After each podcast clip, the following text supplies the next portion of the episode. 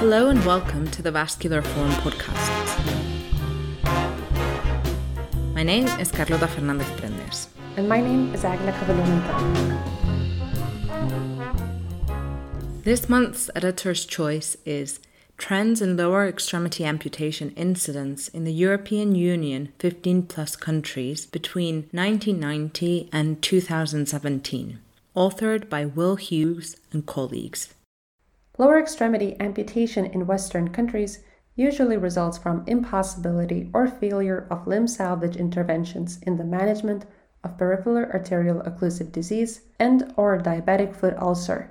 Previous publications have reported the decreasing PAOD and increasing diabetes incident rates across several countries in the European Union and beyond. This raises the question whether amputation rates have changed over the same time period. What was the primary objective of the present study? The authors wanted to evaluate and compare lower extremity amputation incidence rates across 19 countries between 1990 and 2017. Given the reduction in PAOD incidence rates observed in previous analyses, it was hypothesized that similar temporal reductions would be observed for lower limb amputation incidence across these countries. Okay, so what was the study design? This was an observational study using data obtained from the 2017 Global Burden of Disease. It combines multiple sources of information, like systematic reviews, claims data, inpatient hospital admissions data, and outpatient encounter data, using a Bayesian meta regression tool, and produces estimates by population with corresponding uncertainty intervals. Age standardized incidence rates for lower limb amputation were extracted for the European 15 plus countries for each of the years between 1990 and 2017. The countries were Australia, Austria, Belgium, Canada, Denmark, Finland, France, Germany, Greece, Ireland, Italy, Luxembourg, Netherlands, Norway, Portugal, Spain, Sweden, the United Kingdom, and the USA. What variables did the authors consider? Age standardized incidence data were extracted for men and women separately for both toe amputation and lower extremity amputation proximal to the toes. The latter includes all levels from metatarsal forefoot amputation up to above knee level amputation. Unfortunately, further stratification in these levels, which clinically makes a big difference, was not possible. The statistical analysis was complex and robust. Standardized rates were used to adjust for differences in the age structure of different populations and improve the comparability between countries. Trends were analyzed using joinpoint regression analysis. So, what amputation incidences did the authors find between 1990 and 2017? In 1990, the incidence of toe amputation ranged from the lowest in the Netherlands at 19.5 per 100,000 women and Ireland 26.6 per 100,000 men, to the highest in Australia for both genders, 40 and 70 per 100,000 women and men respectively.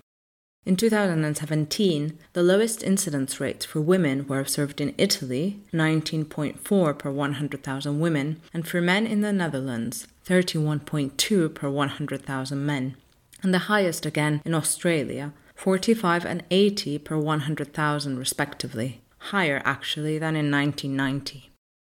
Regarding more proximal lower limb amputations, the incidence rates ranged in 1990 from 13.9 and 15.3 per 100,000 women and men in Sweden to 31.4 and 37.8 per 100,000 women and men in Australia.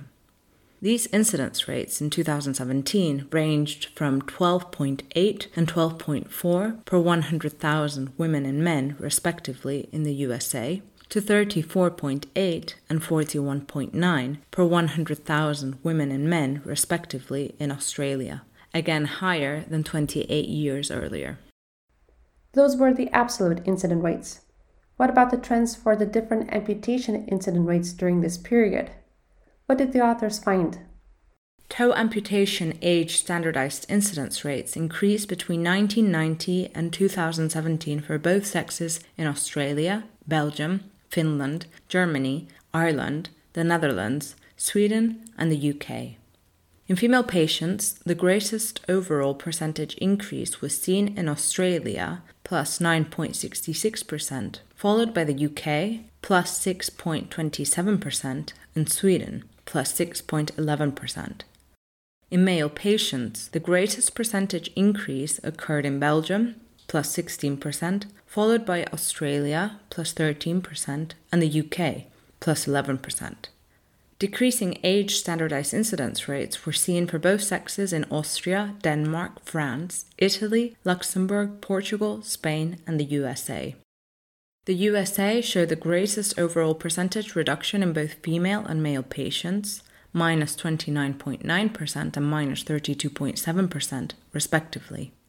Considerable percentage reductions were seen in Portugal and Italy in female patients, minus 13.6 and minus 11.3%, respectively, and in Portugal and Luxembourg in male patients, minus 28.8% and minus 17.2%, respectively. Canada and Norway observed percentage increases in female but decreases in male patients, with Greece demonstrating decreases in female but increases in male patients. However, all changes were less than 5% for these countries. Age standardized incidence rates of lower limb amputation proximal to the toes increased between 1990 and 2017 for both sexes in Australia, Belgium, Germany, Ireland, Sweden, and the UK. In female patients, the greatest overall percentage increase was seen in Australia, plus 11.02%, followed by the UK, plus 8.52%, and Sweden, plus 8.35%.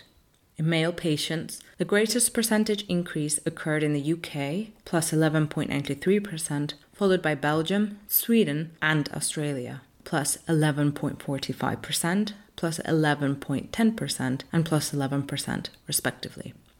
Decreasing rates were seen in both sexes in Austria, Denmark, France, Greece, Italy, Luxembourg, Portugal, Spain, and the USA.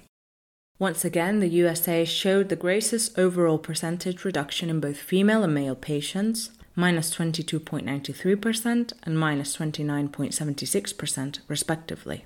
Considerable percentage reductions were seen in Portugal and Luxembourg in male patients, and Denmark and Portugal in female patients.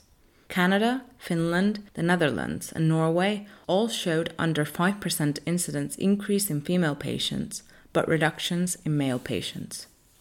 Interestingly, the trends were fairly mirrored in all countries for toe amputations and more proximal levels for both women and men, so an increase in toe amputations was not accompanied by a reduction in proximal amputations and vice versa.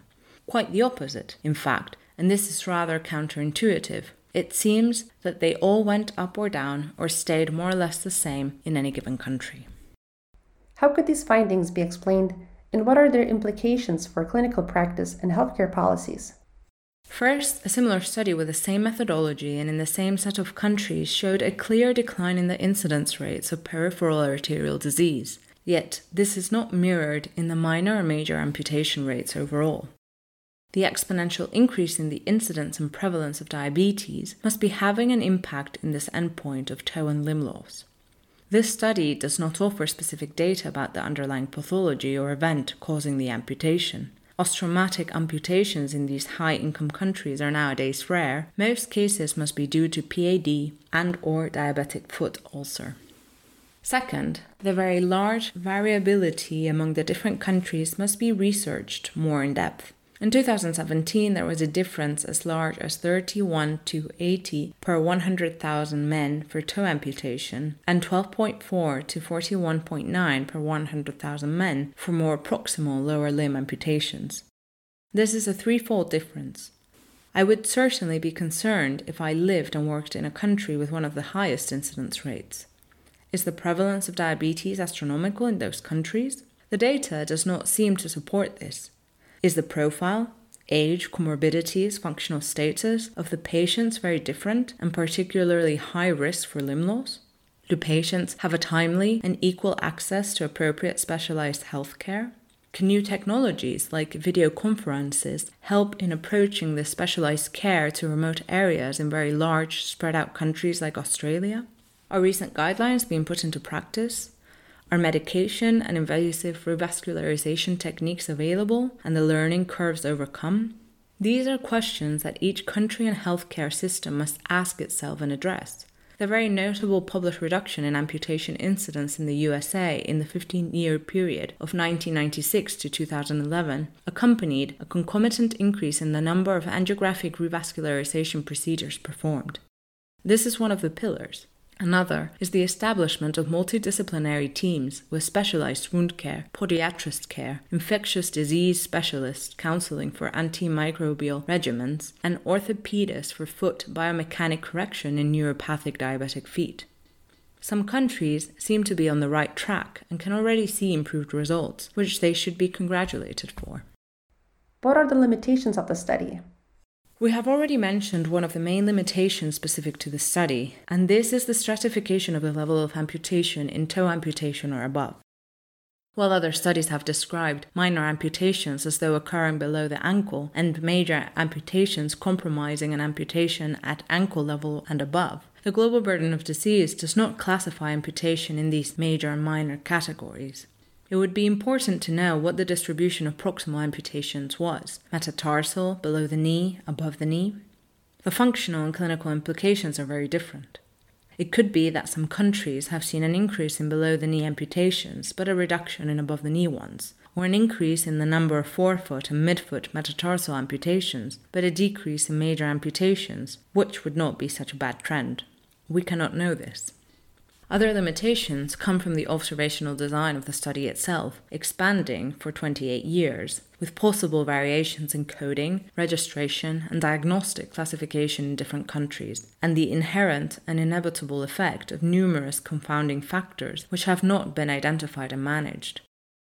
To try to overcome confounding, age standardized and sex specific incidence rates were calculated, and the selected countries have similar high income and health expenditure backgrounds, but still, there is a lot of unexplored potential compounding, important in the light of some surprising findings. What is the take home message of the study?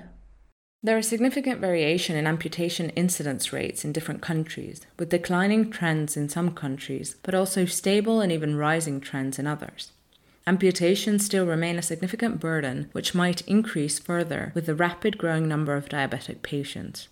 There is room for improvement with early identification of limb threatening events or diseases, specialized healthcare provision, application of management guidelines, and multidisciplinary care.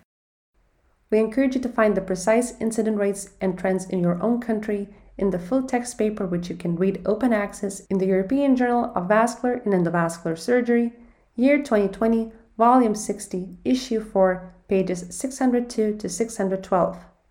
Look out for the next Vascular Forum podcasts. They're all available in SoundCloud, Spotify, the ESVS eLibrary, and the EJVS Vascular Forum webpage at ejvsreports.com. We will be back next month with the next editor's choice. Bye for now. Talk to you soon.